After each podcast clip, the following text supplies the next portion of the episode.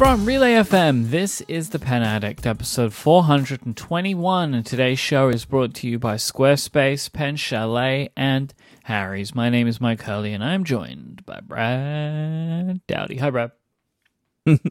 Good morning, Mike. How are you today? Fine and dandy, my friend. Fine and dandy indeed. Yeah, I'm feeling mostly fine and dandy. I had a weird situation last night uh, Okay. related to topic number topic number one in our document today, which is the Retro 51 celebration pin. You know, our big fun Kickstarter project. You know, we went through the back and forth of the pins. They arrived safe and sound. I looked, they weren't numbered, so we had to remanufacture some parts. I had to send a tower of pins back to Retro for a fix, which was easy enough. They finished them and they sent them back to me. So I'm hanging out at the house last night. I'm in the back of the house and about 9:15, it's pitch black outside, doorbell rings. I'm like, "Oh yeah, I'm supposed to get a UPS delivery. This is pretty late, but I think the retros are coming back." And by the time I get to the front door, the UPS truck is pulled away. I open up the door and there's a single box. I was expecting the return of the Tower of Pens, and there was one box, and it says number 501 to 600. So, like, I know what this is. Where's the rest of them? So, I went and checked my email, which I hadn't done for a few hours, and UPS rescheduled the eight other boxes for today, and sh- one bo- with one box arriving tonight, and that makes me uncomfortable in a lot of ways. Why would you do that? I am not a fan of whatever happened last night, so Why I'm would they- anticipating. I don't know, man. I, I I wish I understood, but it makes me feel uncomfortable about this situation. Even though they're still tracked by UPS, said they're gonna arrive this afternoon, but I have a singular box of 100 pens, and I should have eight more boxes. That is so strange. That's such a weird thing to do. Like, I don't understand how Mm. That is efficient in any way, right, right. right? Like they shouldn't be out at nine. They shouldn't be delivering at nine fifteen at night anyway. Like it, it clearly has not been a good day for the UPS driver if Yeah. that's happening at this point in the day. But the good news is I should have all the pins back. So we should be shipping in August. I got to get the posters from Anna, but they're done. I just have to tell her when to ship them. So we'll ship them now. I have to order all the packaging and get everything squared away, and then we'll uh, get to shipping in August. So, everyone who is a backer, thank you for your patience and your support, and look for a shipping survey. Probably next week, I will send it out. I just like to get that as close as possible to collect everyone's addresses. So, we'll go from there. Amazing. Maybe. Yep. I did have a good delivery last week. You know, a very, very hot topic on this show. My Leonardo primary manipulation pin arrived, Mm-hmm. and it's everything I wanted it to be. I'm it's great. very upset. You. Uh, okay. So I was going to tell you, like, my premise going into this conversation was that you are going to really like this pen and you should have efforted it in the first place. Not that you'll regret not getting it because there's going to be more coming, right? So, um, apparently later this year, Leonardo has said that they're going to have another round, hopefully a larger number. So, you will be able to get in there. But I will say, I think you will enjoy this pen. And like I'm it's it's knocked my socks off. But um Yeah. Yeah, what I are you messed up on thinking about one. seeing the pictures? It looks it looks fantastic. I I I messed I messed up on this one. We're not we're not going for it. I think. hmm I'm uh, Yeah, I- the envy. But you know, credit to Leonardo. I think they've done a good thing. Like smaller manufacturers have to do. Like Mm-hmm. it's unfortunate everyone couldn't get it on day one, No, but you they have to start test- you- somewhere. You have to test interest, and Mm-hmm. Sometimes the only way to do that is by actually selling the thing. Pre-orders Mhm. won't do it. Uh, asking people on social media definitely don't do it. Sometimes you Mm-hmm. have to actually say, "We have these things. Do you want them?" And then you see what Right. people do. And as you say, like the th- a good thing to note is like they've seen that it worked, and they said, "Fine, like this wasn't a one and done." Later on, Mm-hmm. there'll be more. So later on, I will make sure I will work double hard to pick one up. But uh, I'm Yeah. frustrated that I missed out on it, but I'm not like super disappointed because I figure I'll just get one in the future. Mm-hmm. So the thing that's getting lost in the shuffle with this pen, with the amazing material, is that this is their first attempt at their in-house built-in piston filler, right? So they they mentioned they had the four other grande or grand, I don't know what exactly what the, the naming convention is of this pen of the Leonardo um, Momento Zero was traditionally a cartridge converter fill. So now they've built a piston in. So this was the first time I've been able to get that in my hands. Mm-hmm. And the highest compliment I can pay this pen is that it feels like a Pelikan M800. Like it's that kind of build quality. It feels like quite a strong compliment. Yeah, because what Pelikan does so well is they integrate a piston mechanism without mm-hmm. making the pin feel overly heavy, right? You can get big clunky piston mechanisms that yeah. weight the pin differently, and Leonardo succeeded in not overweighting the pin, even though it's a large pin. Like that's what the Pelikan 800 reminds me of. It's mm-hmm. a large pin, but it's not an overwhelming type of pin. It just fits really, really nicely in the hand. The mechanism's great and I, I, just think they did a really good job. They're going to have a success on their hand with this piston filler, regardless of the materials they use, which we saw their stock materials, like the four stock materials we saw them tease like a month or two ago. They all look great, regardless. So I, I, think they did well. So is it like you're happy with the amount of ink that you can get into it and stuff like that? Like what what about the piston filler itself is a success? It's mostly feel. Like right. I want to have a piston filler without feeling the piston filler when I'm writing, if that like makes the weight sense. and stuff the like weight that? of it, the right. weight and balance of it. And the weird thing is I can't tell how much of an ink I got drawn into the pen because there's no ink window you know, I can't tell how successful I was in filling it to capacity, nor do I know what that capacity is, mm. um, because I haven't taken it apart to like measure the fill. I'm sure they they probably have it listed how how much it can hold, but I use the Ackerman number 28 so when I stuck the pin in the top of the barrel, you know, it's clear glass. You can see how much it draws in, and like you could see the levels of the ink moving. So I like I feel like I got a pretty healthy amount of ink into the barrel. So we'll see. I've been using it for a couple of days now, and um, we'll just see how it goes. But do you ever think about creating tests? Because like it's you know you could test that you know like yeah. you could you could have a, a bottle that has markings on it and you know like, but do you mm-hmm. ever think about doing stuff like that or is that kind of like ah, I'll let someone else do it? Um, I rarely think about it, usually because it's already done by the time I get it. Either the mm-hmm. manufacturer will go ahead and take care of it, especially when you have a piston filling capacity. That's easy easy to measure. Like for example, you take a Pelikan pen and you unscrew the nib and you fill it up with water and then you pour that in the, you know whatever tiny measuring device you have and you can tell really quickly how much how much ink it'll take. Mm. Like that's a very simple simple thing to do. So I've just never put in the time or effort to want to do that. Yeah, I mean, like um, even though the manufacturer tells you, I mean, there's always a, a an element of interest in doing the testing. Um, yes. You know, like, yeah. And, but th- this is this can't. It's like it's like niche stuff in a way. Like, and I get that. Like for you, it's like I could do that. If somebody else wants to do that for their blog, mm-hmm. like they should do that, and like that's mm-hmm. a good thing for you. But I will do my thing, which is writing about the way this thing feels. feels. So if like I look at again, I like to compare against the other industries that I'm a part of. Um, YouTubers that review phones, right?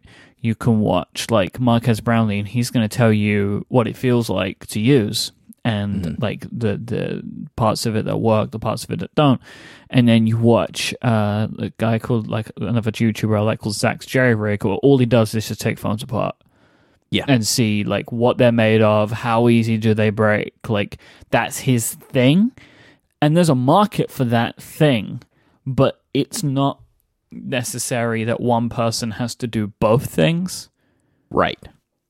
And you definitely fall more into the like i'm going to tell you what this thing is like to use rather than i'm going to take it apart take some macro photos of all the pieces and tell you how they made it.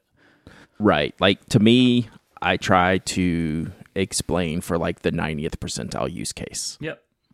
Right. So when I'm reviewing the the vacuum filling system on a Pilot Custom 823, when I fill it well, I get about three quarters of a barrel full of ink, which is a ton of ink. Some people will be frustrated that they can't max out that 100% of ink capacity in there, but that's just not something to worry about. Your 90% use case is I'm going to stick this pen into the bottle and then I'm going to snap the Yeah. the the piston down and it's going to fill up my barrel three quarters and you're going to write for weeks. Yep. So, Most right. people's like thing is, can I fill it? Right. like Right. at all. Right. And if the answer is yes, you've captured most people. But then you will Yep. get the like there will be a, another group of people and and this isn't bad or good it's just like it's a different Mm-hmm. desire a different set of use cases a different uh, set of product wants who will be like Mm-hmm. well i want to fill it completely and then you start Yeah. to then those people will start to look for the products that will allow them to do that and i always think Right. of conid for this Yes. like Mhm. Conid seemed to have like a diehard set of fans who just want to fill their pens up completely, right? Yeah. like, and they make all these wild systems like the bulk filler that will allow you to do that, and will, and Mm-hmm. it's also always a demonstrator, pretty much, because if you if your whole thing is you can fill this pen up completely, you want to see that you can fill it up completely. Right, right. So the the prime example of how this manifests on the blog are the ink reviews that I do. I will never water test a fountain pen ink that isn't marketed as waterproof. Right. Does that make sense? So Yeah. like your everyday inks, I do not care how well they stand up to a water drip test Mm-hmm.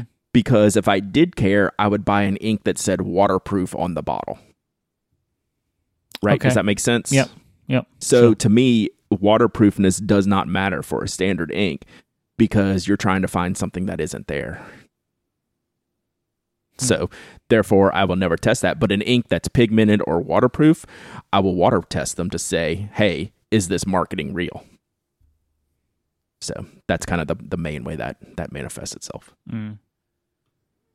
All right, let's go on the road a little bit, Mike, down the street from you. You have you're back in action at Mega Office. Yep. Mega Um, Studio. Like Mega the office Studio. is where I am right now. I wrote it wrong in the document, so I Good apologize to you. grief. Mega Studio. Mega Studio is the out of home studio that that Mhm. uh, I signed a lease on in February and then didn't visit from Yes. March to July. Why is that? I want. Uh, what happened? I just got lazy. Mm, slacker. So there was a question, an RTPA question a while ago about like what pens will I take to the studio, and there was a bit of a conversation which I still have yet to resolve in my mind about like what pens will be there and what pens will be here at home. Um, and as I mentioned at the time, and it's still true, I won't have an answer to this for a long time because I'm for the foreseeable future maintaining a home office space, right? Which wasn't the plan. The plan was there is no home office space anymore, right? Uh, because I would just be working completely from the studio. Um, but there, I'm I'm now mixing my time between both because that's the prudent thing to do. However, uh, over the last week or so, I've been taking some steps to like set up uh, my first kind of desk space uh, in in the studio. There's still a lot of like question marks about how I'm going to use it because the plan was always to have two desks, like one large desk where I work from, and then the smaller desk where I record from, and then that was going to be that. But I don't. I'm not planning on on doing that just yet. But anyway, I've set up a desk, and I thought, well, I want to have some pens here, right? Because that's what I want. I want to have some pens here. I need them when I'm recording, and also just because that's the type of person that I am. So I collected up a selection of things yesterday where I thought what I'm trying to do is to kind of um, cover my bases for the types of things that I might want.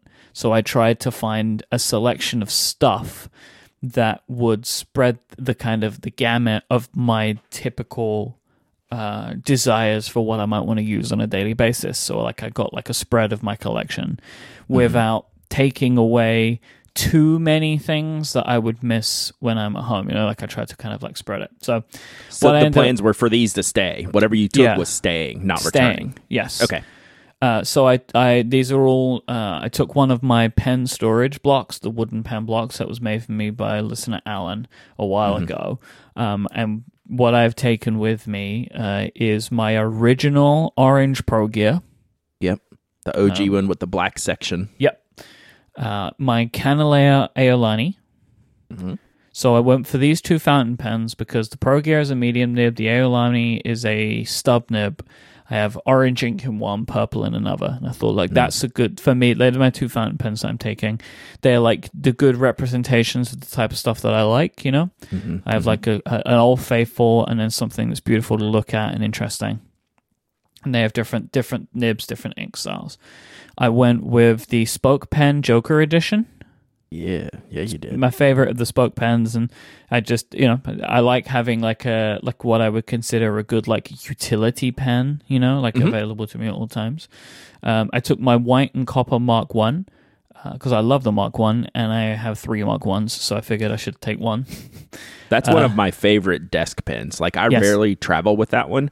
I want it the ready on my desk Well, at all mine, times like, because it's for enjoyable me to use. the the apollo is that at the moment because it's my Mhm. favorite of those but like the, uh, the the mark one is my favorite desk pen it's like it's Mhm. always on the desk it doesn't get put like put in like the display that i have in my other pens it's just always on the Right. desk and i don't even look for it i just reach it right when i when i need to write something down quickly um my rotring 600 lava i wanted to take a Mhm. mechanical pencil it's my favorite one and then I had to take a Retro 51. I took the Great Glamour, which is the Great Gatsby inspired Retro 51. Stunning model. I had to relook that one up. I thought I knew which one that was off the top of my head. That is one of the great ones for Mhm. sure. That was a recent one. yeah, Uh, looking at the past year, like yeah. late last year, I think. Um, like in, in in the before times, I think that one came out. Uh, I forget the shop that runs those, but uh, Hyatt's. yeah, Hyatt's. Uh, what a great job they did with that one. Mm-hmm. Fantastic. So yeah, I I love the range that you have in here. I'm wondering if um you didn't put the notebook down because it's a Panobook. Like, is that a lock of the century, or is what are you writing on there? You have all this stuff. Oh. What are you writing with? Well, I didn't have any. I, I actually had a Panobook delivery arrive today. Um, the so plan I- was I for the bought a book. Yeah, I bought like nine, and like Yeah. they're just going to be there for the foreseeable future. But yes, it's Yep. it's Panobook all the way. One thing I haven't decided yet, and I just don't know yet, is if I'm going to have a theme system journal there and a journal here, or if I'm going to keep to one. That's something I, mean, haven't worked out. I Do mean, I have one strong, I have strong feelings about that. Or do I have two journals? I don't. I have very strong feelings about that. I would assume that your feeling would be the same as most people, which is like, oh, you have to have one journal. Yeah, there's no way. But I don't feel that way. I don't look back. The journal is for today only. I agree, but I want all of today in one place. well, no, it would be all in one place. I, I do all of my journaling in one stint. It's not happening throughout the day. in two separate volumes. What do you mean? Uh, am, I misunderstanding that you want to leave a book at the office and leave a book at home, and wherever you're at is where you fill it in? Yeah, maybe. I'm not saying that's what I want to do. I just haven't decided. Right, right, right. But that's what you're trying to explain, and I'm saying the book you have one book and it travels with you between. Well, that's what I thought, but I just haven't decided about the travel. I, I just haven't decided yet if that's what I want Like to do. you're taking a bag with you no matter what when you go to the office, right? Not every day, but like this is the other thing of like, am I doing that or not? Like I, there's just I just have a lot of questions right now because this is not Mm-hmm. what I was intending to do. Like with the studio, the the plan was ne- never to take a bag, like because Sure. everything I wanted was there, right? And now it's a case of like working out. Well, what things will transport? What things will stay in place? Or like, is it even worth taking the journal because I'll just journal when I get home? right? Like I just you know these are the, I just haven't worked out this this stuff yet because yeah, like because you're not at the office every day to journal. Like No. journal's not at the end of the day every day because you're not there on Tuesday Yep. and you want to journal. Well, my journal's at the office. Mm-hmm. So yeah, I just haven't worked. I, I just there's just stuff like that I haven't worked out yet.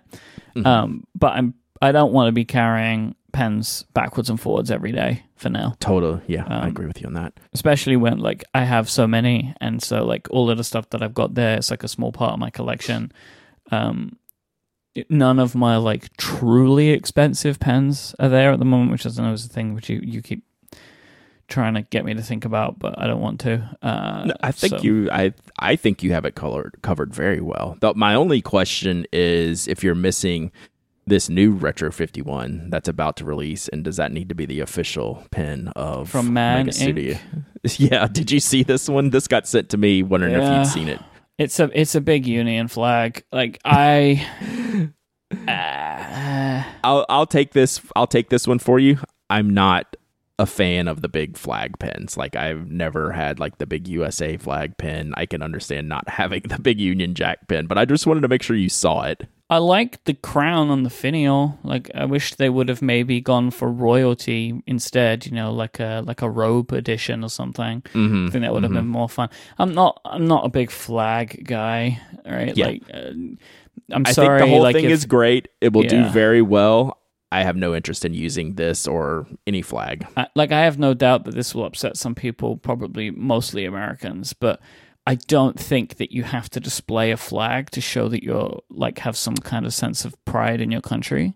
Absolutely. Like I just don't know if those two things have to go together in the way that I think some people seem to suggest. I mean, it happens here too, right? Like Sure. people hang the flags outside of their windows, but like I kind of question in the UK at least. I, I kind of question people's motives for that because there's definitely like a a you don't belong here kind of vibe that I get sometimes with the flags. It's like I'm proving that I was born here. Like you know, it can get a bit weird.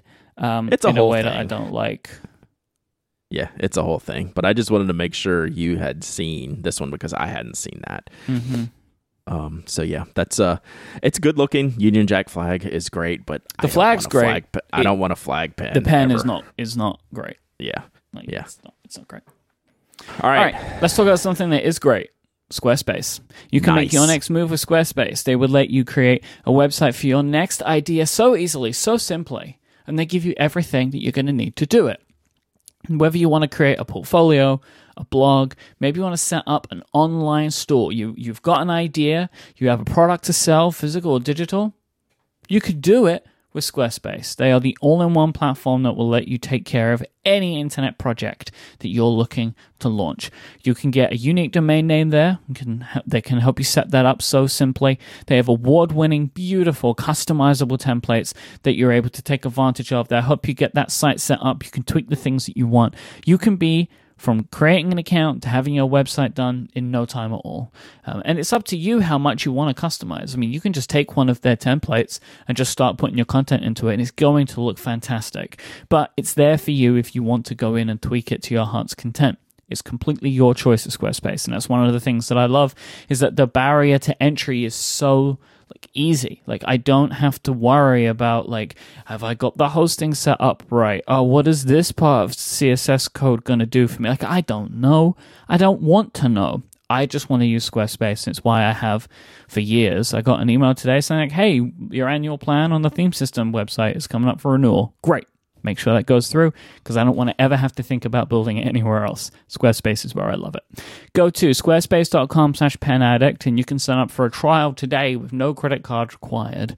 And they have plans to start at just $12 a month, but you can get 10% off your first purchase of a website or domain and show you support for the Pen Addict if you use the offer code PENADDICT at checkout. That is squarespace.com slash penaddict and the code penaddict to get 10% off your first purchase. So thanks to Squarespace for their support of this show and all of Relay FM. Squarespace, make your next move, make your next website. So, Mike, I have a Squarespace blog hosted at You penaddict dot at penaddict.com. Um, you know, and just want people to know that. And I had some new posts this week that I wanted to shine a spotlight on. Mhm. including a feature um, around a group called Calligraphers of Color, which is a wonderful group of calligraphy artists who I found online, who I've been able to talk with and work with, and worked with their founder, Amanda Reid, who, let me just tell y'all right now, Amanda's a superstar. Like, I can. I feel like I have a pretty good judge of character, like, mm-hmm. and I Mm-hmm. say those words very lightly about people, but you can tell when people have it. Like we talk about Caroline Weaver having it, like Amanda, whatever it is, Amanda has it. She is a joy to work with, and she was gung ho about this project to where I offered up one slot a week for the calligraphers of color group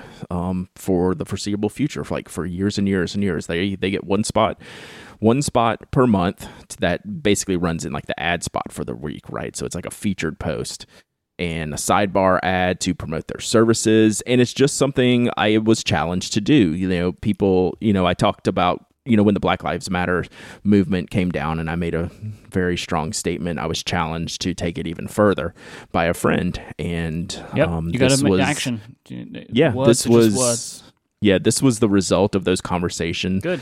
um, many discussions with amanda on how to do this right and correctly and with her support um, i thought it went off really really well the feedback has been great hopefully Yep. amanda's seeing that well and you know going forward every month you're going to see a new post from someone in the calligraphers of color Will community they always be interviews?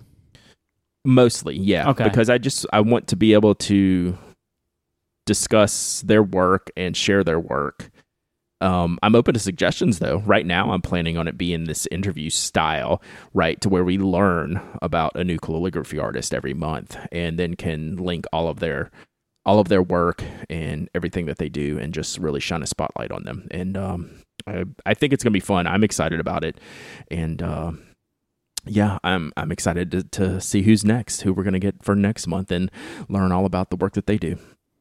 I think this is really great. And it's one of the things that I have recognized recently myself. In every community, there are people who are underrepresented, and they are, but they are there. Right. You don't see them if you're not looking for them. Mhm. And if you're looking for them and earnestly trying to find people, you know, people of color, people in underrepresented groups, like they exist, but you you won't find them unless you're actively trying to. And so, you know, like how long has calligraphers of color been going on for? I bet Yeah, it was really more than just last week, though, right? But Yeah. yeah, yeah, you know. So it was just because we weren't looking, but Right, now right, right. we are, and that's great, and that's what we should be doing. It's what everybody should be doing because Right. inclusion is always better than exclusion. So, Right. you, So I uh, hope- yeah, I hope everyone enjoys these posts. Go follow and share Mhm. any links you see. You know, use their services. You know, follow their artwork. It's just uh, really cool and something like you said I've missed in the past, and Mhm. I'm going to do something about it. So hmm um, I'm I'm excited, and uh, I love working with Amanda. She's just so good. She's she's just super. So, thank you, Amanda, for for doing this. Um, next post I wanted to mention was the Platinum Curidas review, which I finally I finally got up. I Uh-huh. it's it's one of those products that like I've never had to be first out the gate. Like we talk about this all the time, right? Like I've had this product for months, and I felt like this one was such a different product. I wanted to use it longer than I would normally use for before I did a product review. It turns out that ended up being good because it ended up the story of the Curidas seems to be uh, always changing. So I was able to capture a little bit of that, and I also wanted uh, the timing was good for this one because I didn't enjoy this pen the week I got it. Right, I thought it was fine, and the more I used it, the more I kind of understood what it was. The more I understood how I could use it in my own daily writing and I came around to almost loving the pen. Right? It's not the best pen ever. Like it has problems. Mhm. Um, it has serious flaws, but I've always liked the idea of it. I was unsure about the execution. I think they did about as well as they could do on this first pass. Um, for something so difficult to make. This is a very challenging product to make as we're all finding out right now. I would I think like the genesis or the the the the takeaway from the post I should say is that I think we should see a version 2 of this pen. I hope we do. Because I think there's room for improvement and I think P- Platinum had put enough investment on the front end to not have this be a one and done product. Mm. And I think it's going to see a big price increase pretty soon. I don't I think the next Of one's going to be 3 version? digits. No. Version 2 will start with a 1 in front of it. if I'm a betting man. Huh. Um, I I think they might have gotten taken to the house on this one. I don't know. That's just me guessing. This is the more I looked at this, like the number one thing we were excited about was that the price point for a retractable pen, right? Well, there's a reason retractable fountain pens are expensive because they're hard to make, they're hard Yeah. to design, yeah. Yeah. and I don't know. I think What's the I price think point? We'll see more 80? about 90? eighty around Okay. around eighty. I mean, if they were able to make some improvements and I don't know, fancy it up a little bit, like which doesn't I mean like design like refinements and stuff. I could imagine them selling this for like 99 pretty easily. Yeah. Yeah, I think there's something there. And I want this product to continue. And I, I like what the Curidas is. It's not an all day writer for me, right? It's not built No. to be that comfortable No. to And write that's the kind of sessions. stuff that I want to see them work on. Mhm. Like, can you put more of a pronounced grip section into the body of the pen rather than it just being like this tube? Can you remove any kind of areas of the pen that are physically uncomfortable to hold at use? I mean, but these are the things that they- they're going to struggle to to fix. But uh, that's what I would want to see for if a they ever wanted me to buy another one and b wanted to charge me more for it. Yeah. I'm I'm I'm gonna go ahead and, and say there's gonna be a V two. They're just I, I just feel Oh, like there there has, to, be. J- just because of the amount of uh, uh, work that it would have taken to make the first one. Like, Right. there's no way they would have made money on this one because of the research and development. So they Right. have to take that R and D and spread it over a second, third release or version Mhm. in more colors and stuff like that to try and make their money back. Like if this is a one and done, it's a complete wash for them. Yeah. Even if they sold the pen at a profit, which they may have done, I don't know. But Mhm. you you know, the the research and development marketing was was pretty significant. Yep. So I think there's something there. I hope they continue on with it and I hope they succeed with it. I want this pen to succeed. So this kind of relates to this next topic. So the rest of the show is going to be listener driven. We're going to do we're going to catch up on all of our Ask TPA. Most, And- and I still don't think yeah. we're gonna get through all of these today, but most. we're gonna least. try. We can't. We're gonna try.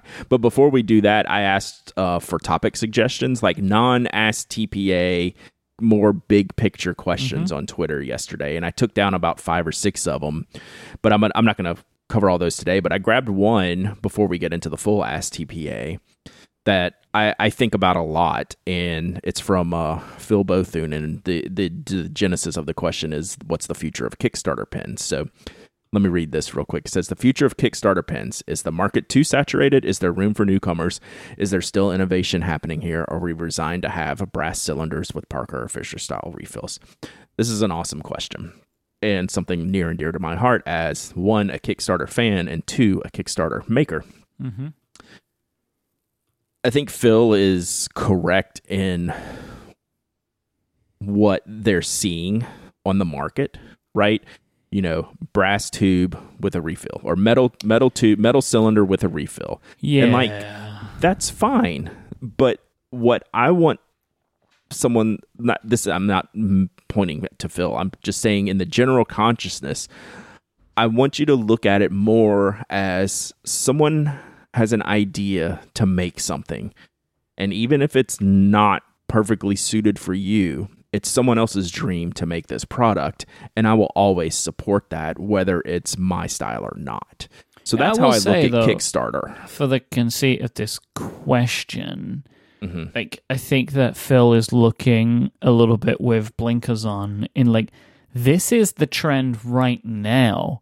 Before this was fountain pens, Mhm. right? Like there have been trends that center around either A, a big success, or B, some kind of technology Mm-hmm. that will enable uh, an explosion. And so we had, I mean, first came the pen type A, right? Mhm. And then there were a bunch of pens like that. Then there was stuff like the Visionaire, love it or hate it, which produced many more fountain pens.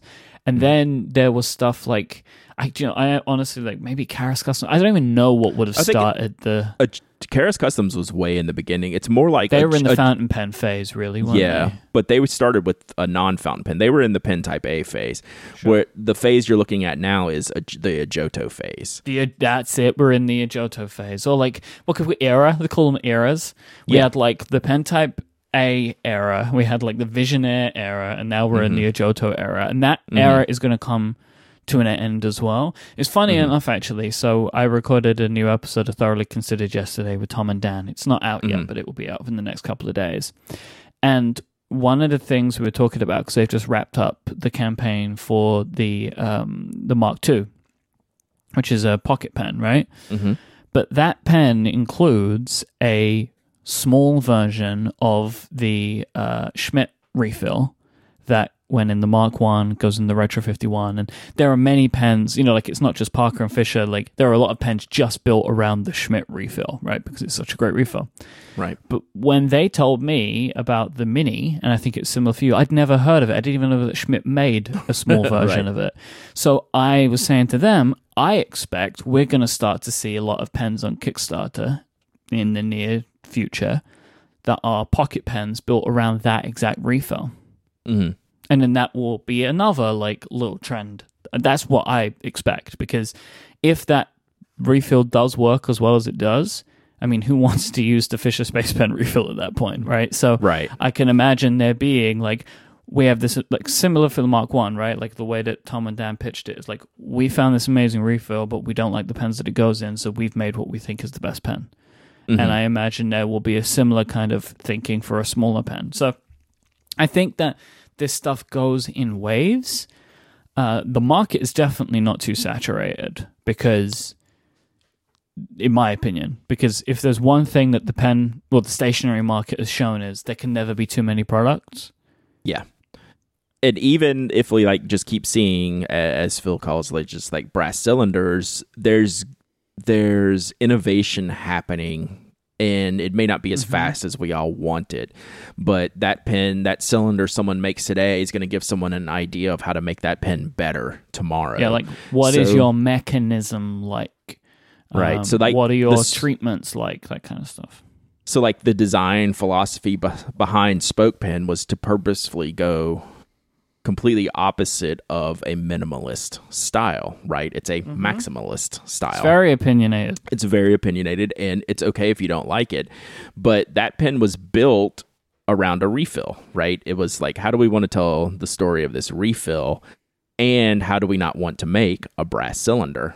And you know, I found a guy in Brian who kind of had the platform and the and the idea to to make these barrels, and we we made it work. So like that's an idea, you know, that I felt was pretty different than what you see on Kickstarter, but it's a slow rate of change in like Kickstarter world because you're always going to have someone out there chasing and you just got to wait for the next innovation and it might take longer than you, than you want it to but I'm okay with all of these pens out there because like I'm a huge Ajoto fan you know I'm I'm a huge Studio Neat fan. Like that minimal style I can enjoy that while also enjoying the the maximal style of the spoke pen right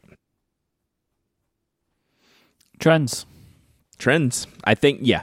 So it, it goes in it goes in cycles. I mean and there'll be a you know i might go a year or more not buying a pen off a kickstarter because nothing's interesting anymore but that's just getting ready for the next cycle where everything is interesting again. So you know just uh keep an eye on it and you know there'll there'll be things that'll that'll be different eventually. We need these products to exist because that's how innovation is going to eventually happen That's a good question. Yeah, I loved it. We could talk So- the whole show about this. Probably.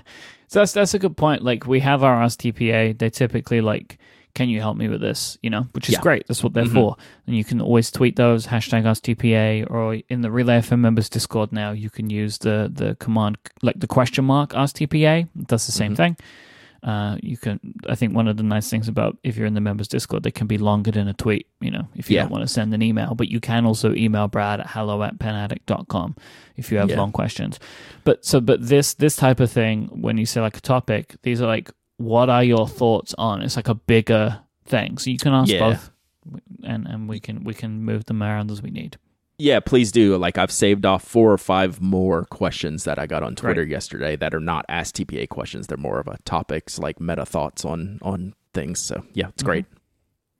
All right, today's episode is also brought to you by Pen Chalet. They sell all of the stuff that you're looking for, whether you want a rollerball or a fountain pen, a mechanical pencil or a ballpoint, whether you're looking for a carrying case or a refill or a pen holder or a bottle of ink or even a converter.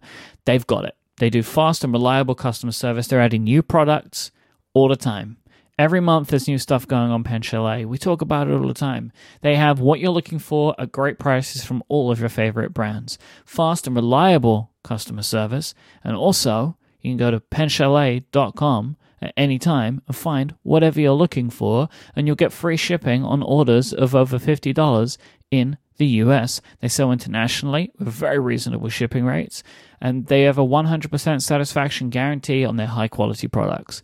If you go to P E N C H A L E T.com and click the podcast link at the top of the website, use the password PenAddict for this week's special offer and to get the code that you need to save 10% on anything at any time at Pen Chalet.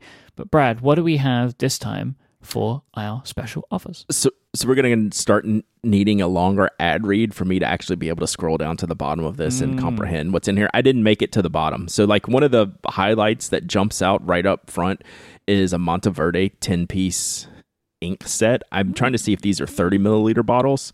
So it's a 10 pack, three different types of sets. There's a core set, there's a gemstone set, and there's a noir set where they're, you know, like lavender black and green black and things like that. The price point for essentially, I, I'm going to say 300 milliliters worth of ink, I, I can't get the link to come up, um, is redonkulous. is that a word? It's going to be a word. Um, along That is with 10 30 milliliter bottles. yeah. Um, the Monteverde inks are fantastic. They do a really nice job. I actually have a couple of the Noir series. They're very nice. That, would- that would be my selection. That's like the price of one bottle of Bung Box ink. it's pretty great for a really good quality ink. And then like the rest of the page is just littered with awesome deals like the Diplomat Aero pricing right now. This uh these look really really good. Like this turquoise one is is pretty awesome and there's an orange one and then there's like a torched barrel The uh, flame roller one? ball That looks super that cool. looks pretty cool. Uh, the Pineider Avatar is on there. Um, yeah, it's it's really really good. So good stuff from Ron as always. Take a look at those inks. That's uh that's mega compelling to me. Mhm. That that price point for really good quality inks and a really good range of colors. Like these sets, like it ha- there's a core set, but like the other sets, like really take you into like past the core, past your standard ink colors, into some things that are pretty unique. And uh, that price point's really great. penchalet.com, podcast link at the top of the website, and use the password PenAddict to get your hands on these special offers. Our thanks to Pen Chalet for their support of this show and Relay FM. All right, you ready to hit these Ask TPAs, Mike? We got You bet I am. Um, these these might go back a while, but uh, we're gonna we're gonna hit these up, and uh, hopefully people are still listening. And and, it's uh, always, you know, pen stuff's always relevant, baby. Uh, this first question comes from Onat Zoltan, who asks How can a student save money for nicer pens? What pens do you buy after you own a Safari, a Eco, and a Metropolitan? So I have multiple questions like this, not all in the Ask TPA section, but this is one of the more common questions. And I almost should build a chart, a flow chart. If you like this, look at this. If you like this, look at this. But like the Safari, Eco, and Metropolitan kind of occupy the same bucket for me. And the best thing I can tell um, Onut Zoltan is don't buy your next pen until you have a reason to. So if you have, let's just, they're not saying they own a Safari and Eco, Eco and Metropolitan, but I'm assuming the way the question is written is they at least own one of them, if not all three.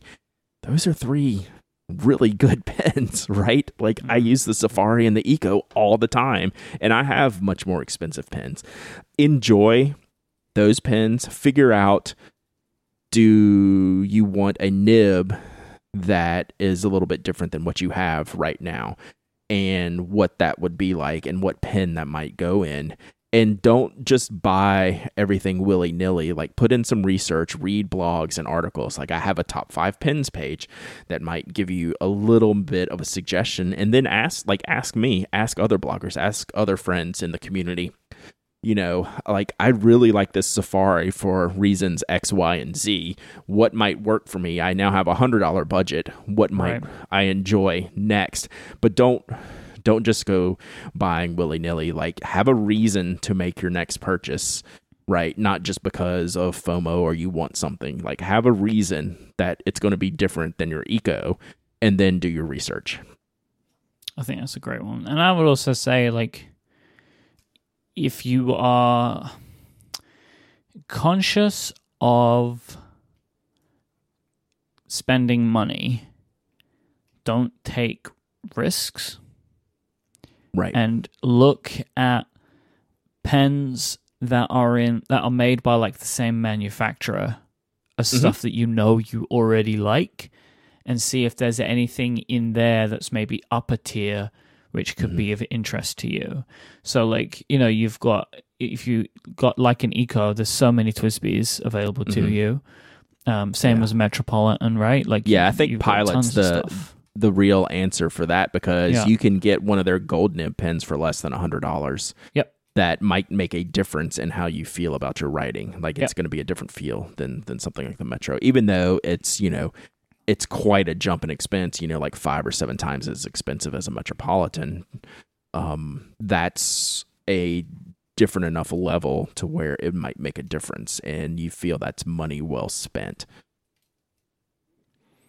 I have a question here from Brainy Days that I'm really intrigued to, to know if I you love have this a, question. a thought on. Uh, and they ask, why doesn't Parker do a good job of defending its intellectual property, IP? For example, the arrow clip design that they have is iconic and it is protect- protected by trade dress registrations in at least the US. That means, so trade dress is, you know, you can get like copyrights, you can get trademarks. Trade dress is when you protect the design of something.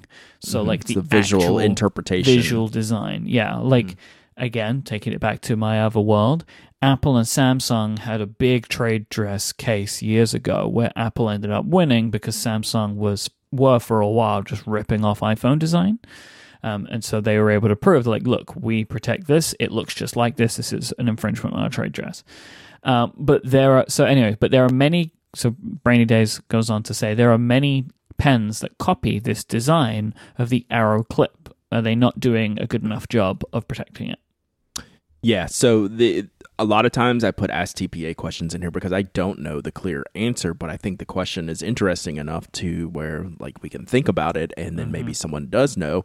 My gut tells me that Parker is no longer Parker now is no longer the Parker of old to where it had maybe leverage to invest in these IP infringements and you know the conglomerate that they're part of now they're such a small player that that investment wouldn't be worthwhile to go after right you know essentially chasing their tail it's across, a lot of work yeah to defend this stuff and so right.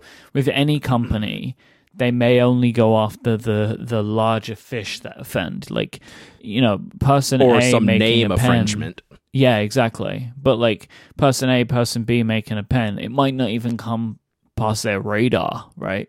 Right. That could be a real thing.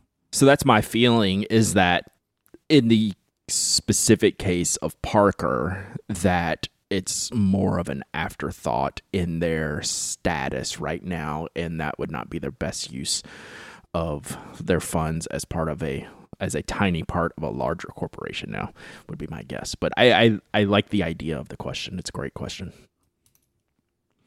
Next question comes in from Mal Bonagenio, who asks, which underliner will you recommend for use with pencils or with fountain pen inks that are not pigmented? What's an underliner? I'm guessing this is basically literally an underliner, basically a highlight under the text, is my guess. Okay, so so, I, so instead of a highlighter, do you put this on first or afterwards? Uh, generally afterwards. Huh. Um, but I I'm just trying to I, I may not get this completely accurate. So if if there's follow up, uh, Mal Bonagenio, um, let me know.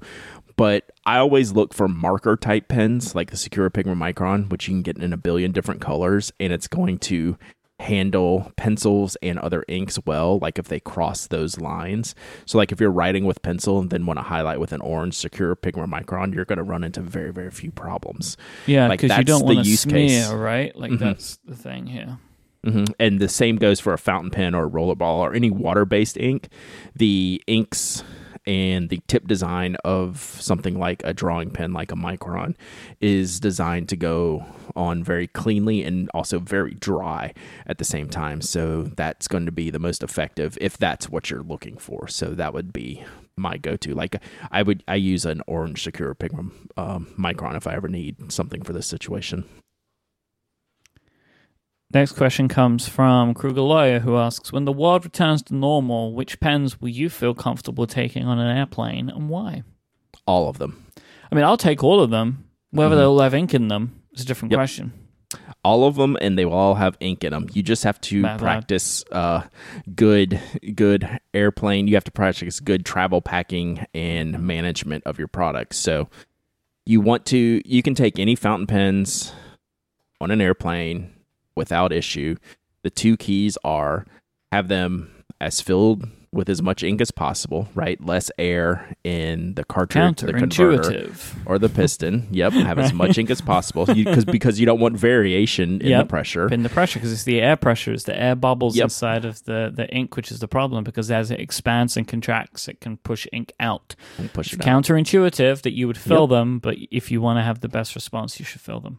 And secondly, store them upright. So Upright. I take a, a pin case. I always take my Brasstown um, Nock Co roll pin case. I travel with it in my backpack. When I get on the airplane, I throw my backpack up top or under the seat, but the Brasstown case comes out and goes in the seat back with all the nibs pointing up vertically, and I But never be aware ever have an issue. By doing that, you have added in a big risk for losing them. yes, yes. So you've got to be vigilant. I am super vigilant about those things. I'm I'm not going to say I've never lost anything because I haven't, but I don't want to jinx myself, so I'm mm-hmm. not going to say it. But I'm I'm very vigilant about that stuff. I would like to add, and look, and you may be like, oh, but it, it, it's nothing. Just put them in a Ziploc bag. Like, so take the pen Oh, case, yeah. put the pen case in a Ziploc bag. Like, I have no it- issue. It's super easy to do, and if something does go wrong, you've got an added layer of protection. I am a Ziploc bag person when it comes to pens and travel. I travel with extra Ziploc bags in my suitcase. Like Mhm. those live in the suitcase. Like when I'm not traveling and the suitcase is stored away, there's still Ziplocs in the little Yep. one of the little pocket things there. My like IKEA uh, Alex pen drawer system that I have. Mhm. Uh, there is one drawer which is pretty much half full of Ziploc bags. yeah. Like z- if you go to pen shows or travel with pens in general, Ziploc bags are your friend. Yeah. There's no. I have yet to have that inky or fountain pen catastrophe, but I mean it's bound to happen one day. But just take you take the precautions and you limit that. And Mhm. uh, I've had very good success, and I've traveled a lot with pens. Today's episode is also brought to you by our friends at Harry's, a return to the essential. Quality, durable blades at a fair price at just $2 per blade. Harry's have cut out the middle people, manufacturing their blades in their German blade factory that has been honing precision blades for a century. Harry's blades are a fraction of the price of leading brands and save you hundreds of dollars over time. Harry's can help you save so much money that if you switched, you could save enough money every year to buy 26 cups of coffee in New York, three deep dish pizzas in Chicago, or pay for six months of a Netflix subscription. Harry's is incredibly convenient. Their blade refills are delivered directly to your door on your own schedule with or without a subscription. They have all of your grooming needs covered as well in one convenient stop. You can get your blades, your hair care products, your shower products, all at harrys.com. And just like their blades, Harry's is committed to providing premium products without breaking the bank in the process. Brad Dowdy, Mm. tell me about your your love for Harry's? well, first I'm worried. I'm wondering about my love for coffee and what the conversion is for how much I'm saving in Macon, Georgia versus New York City. I think I'm probably like into like three thousand cups. it's a lot of coffee. Yeah. Thanks, Harry's. But I mean, you know, we were featuring our Ask TPA questions today and you know making this a listener focused episode. And i, I want to look good for our listeners right? They can see like how cleanly shaven i am right? Like that's how the podcast works. They can see just what harry's does for me on a daily mm. basis and why it's my product of choice for my i think you're getting the podcast and your twitch stream mixed up again. Mm, mm, is that what it is? Okay yeah I think but uh, regardless I, I love harry's. Do you do a dance when it's like new blade day? Because it's pretty few and far between the, the blade blades last so long.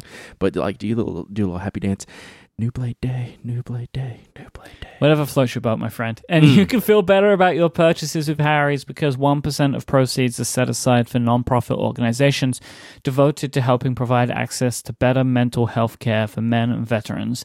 And to help support those who need it the most, Harry's is donating $1 million worth of shaving supplies to hospitals across America.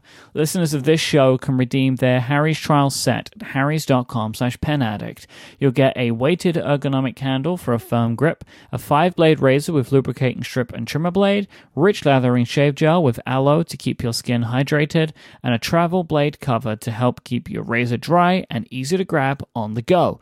Just go to harrys.com slash penaddict and you can start shaving and saving today. Our thanks to Harry's for their support of this show and Relay FM. This next question I'll take, Mike, because it's very short, and I answered via Twitter. So this is from Warehouse 40, Sailor Sky High versus Konpeki. And my reply to them was that they were blocked because that's just not a fair question. Well, are you going to go with Sailor? no, it's actually a very easy answer. I think Konpeki is oh, superior good. to Sky High in, in every Konpeki. way, shape, and form. It's one of the great inks. I would choose Konpeki every time over Sky High as an unabashed Sailor Sky High fan. Konpeki has a little bit more character than uh, Sky High. And I also uh, really it's, love, it's and I've always one. loved that the Iroshizuku inks are uh, they have fast drying times, which can be really important for me. Um, especially when I was first starting out with fountain pens, that was something I was really worried about. Over time, I've, I've mm-hmm. learned to not care, um, mm-hmm. but that was really important to me. And then I did a lot of testing, and I was happy with Iroshizuku. Yeah, there's a question somewhere later in this list. I don't know if we'll get to today around uh, Iroshizuku and Orange Inks that I'm going to yell at somebody about, but uh, we'll just have to wait and see if we get there. Uh, Jeff Liu asks, I just noticed that 1911s and Pro Gears all have O-rings where barrels screw onto the sections. Is that an invitation to eyedropper? I'm gonna have to go with no in this yeah, situation. I don't think anybody ever invites you to do it um, mm-hmm. because it can it's difficult, right? But yeah, I wouldn't want to. Mm-hmm. I haven't explored it enough, but I think the issue you'll run into is more of the collar in the feed area, and if you're going to be able to seal that off, um, dis- the the O ring is is more exterior to where the ink is flowing. If I'm saying that correctly, I would mm-hmm. think unless I have that. I, I could have that wrong, but the short answer is no because I think you're going to run into a problem further down towards as the section goes into the nib and feed and collar. So I I would y- you go first, Jeff, and and let us know how it goes. Don't forget silicone grease though if you're going to do it. Oh yeah yeah yeah. I have a nib. This comes from Josh. I have a nib customization question for you. I have a Platinum 3776 that has been super scratchy as to almost be unusable on all but the highest quality paper. It is a soft, fine nib and it has an incredible amount of flex to it. Does it make any sense getting a custom grind on a soft nib? Should I just get it turned and smooth to make it a more pleasurable writing experience and leave it at that? I wasn't sure if a soft nib lent itself to any particular type of grind or not. I have never had custom work done before, so part of me wants to try something different. Um, but maybe this is an instance where it makes more sense to keep it simple I'm curious about your input. Can I go first? Yes. I would suggest this this nib feels like it already has quite a lot of character to it. I would just get it taken care of so it's not providing, it's not giving you a bad experience. You know, like it could just be some realignment and some kind of tune in and you'll be good to go. Um, because it feels like a soft fine nib with a lot of flex. There's already quite a lot going on there. I don't, I don't know if you want would want to add to that, even if you could. Huge head nodding on this side of the the Sweet. microphone, Mike. Um, you do not want to. I don't think you want to modify this nib. I think you want to get this tuned correctly to where it's the best soft fine nib that it can be. Mm-hmm. So you also have to understand that this is a pressure sensitive nib. The first thing I think about when reading this from Josh is Platinum's 3776 soft fine nibs can be finicky. I've had experience with them. Others have experience with them where they're a little bit more, less consistent than the normally normally perfectly consistent platinum nibs. But I think in this situation, calling for a modification over a tuning would be uh, going a little bit too far. I think you would be happier if you just got it tuned and enjoyed it for what it is. And then if you're looking for a custom nib grind, start looking at, at, at a different nib to to get that done on. But uh, back to my my hand pressure um, comment, I you know just think about how much you're pushing on that on that nib when you're writing and is that an issue because I run into that personally sometimes I have a bit of a heavy hand in those soft fine nibs the tines can split like when you're talking about that that bounce and the flex yep. to it that's going to cause scratchiness if you're still pushing and flexing it when you're moving in a direction that is not going to be the best for the nib writing on any paper yeah and I I feel like fine nibs are not the best platform for nib work in general, right? Right, correct. You want to give the artisan space to work with, right. material to actually work with. Uh, it feels like a, with a fine nib, you, your hands are kind of tired a little bit as to how much yeah. you can actually do with it safely. Yeah, you're only going to want to feature like the finer grinds, and that's not going to make what you're experiencing better yep. out of this question. Uh, Kim herself asks, Brad, do you have any recommendations for pen trays in a kind of a medium price range, no leather?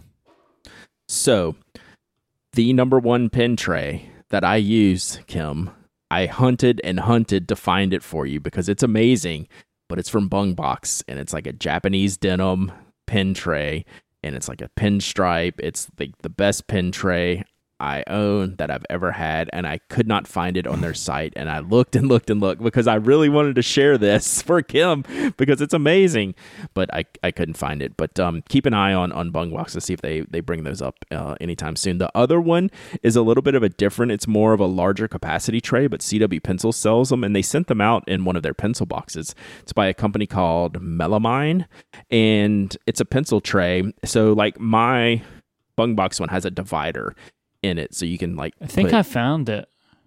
Oh, really? Nice. Yeah, I don't think it's available so. for buying, but I think okay. I found one. Can you look at okay. that link I put in the notes and tell me if that's okay. it? I'll look at it. But these uh, these like melamine trays are very very nice. They're sturdy, strong, like molded plastic. I don't know how to describe them, but it's like a marbled texture and marbled look, and uh, they're very good. That's exactly it, Mike. Um, right. Except like mine's in blue, but that's the same format. So it's got this divider and this pinstripe look to it. I didn't uh, I didn't look on Amazon, but that's the link for something to look for, right? This right. is the exact one I have, but in a different color. And they're fabric covered and shaped as a pen tray, and they're perfect. Yeah, Enshu Cotton. E N S H U cotton pen tray. Mm-hmm. That's what it's known as. But I can't find any you can buy, but at least you now know what to look for if it ever comes up again. Yep. Uh, next question comes from Fibber, who asks, or F I 88 R, I mm-hmm. think it's Fibber. We, we've clarified. I like this a lot. Why do pen companies not sponsor authors? So I think about you. You think, what do you mean? Like how like Nike will sponsor a basketball player, mm-hmm. right? Why do pen companies not do this for authors? I love this question. Like Mont Blanc I'm surprised they probably do, right? You would think like Mont Blanc, even if these writers aren't using the pen to mm-hmm. write, handwrite their next novel, but you would think you know, with all of the great writers editions that Mont Blanc produces every year, that that would be something right up their alley. But you just don't see it, and it seems like ripe for something for someone to like jump on the bandwagon. Why doesn't Caran d'Ache have like Ecridors in all of these authors' hands? I like I don't know. Um, you know, uh, these days you probably only see like a, a a, sharpie feature when they're going to sign their books. It would be about it. You know, that's about the only thing. So I wish that we would see more of this. There might be something that we're missing, but I love this question so much because it feels kind of like a very easy thing for some of these larger companies, you know, more classical style companies to do first. But maybe it's the smaller companies that need to lean into it first with uh, smaller authors and and make a little uh, difference that way because you know we have tons of of authors and novelists and writers who like listen to our stuff and read the pen addict and you know what if a a smaller company like uh i don't know franklin christoph picked up you know a writer and you know sent them some pens you know i just think that's a pretty neat thing so hopefully we'll see it one day maybe I'll do it first. Maybe we'll do Nock Co or Spoke Pen, um, the author series. Beautiful. Mm-hmm. I'd love to know who you would go for. Uh, last question today will come from Josh, and Josh wants to know why are blue black inks called blue black and not just dark blue? Same for green black, purple black. Maybe it's just one of the peculiarities of the pen world, the way we insist on calling plastic resin. I love this question. This question is one of those questions that makes too much too mm-hmm. much sense, right? It's way too logical. Um, there are blue, black inks that are just called navy you know, where it's basically a darkness or a saturation or a depth of blue without a black addition into it. But as a community, we will generally roll that up into blue black because it's a more commonality and it's at least in the range of black specifically being added into a blue ink, which is what you would traditionally think of blue black. But I think you have to separate the color component from the appearance on the page.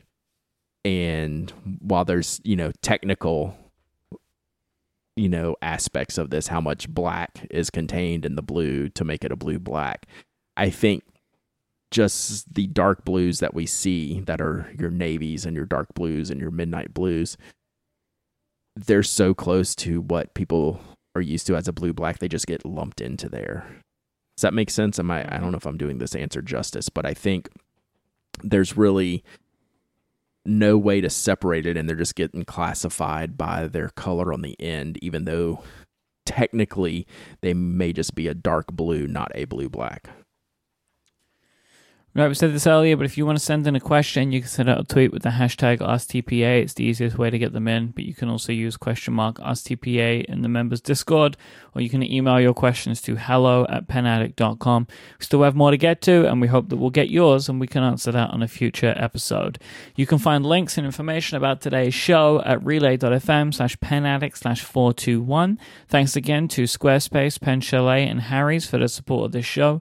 You can go to penaddict.com where you'll find Brad's work, and you can also uh, check out Brad streaming live on Twitch Tuesdays and Thursdays at 10 a.m. Eastern. Brad is Pen Addict on Instagram. Dowdy is on Twitter. I am iMyke, I M Y K E. And we'll be back next time. Until then, say goodbye, Brad. Goodbye, Brad.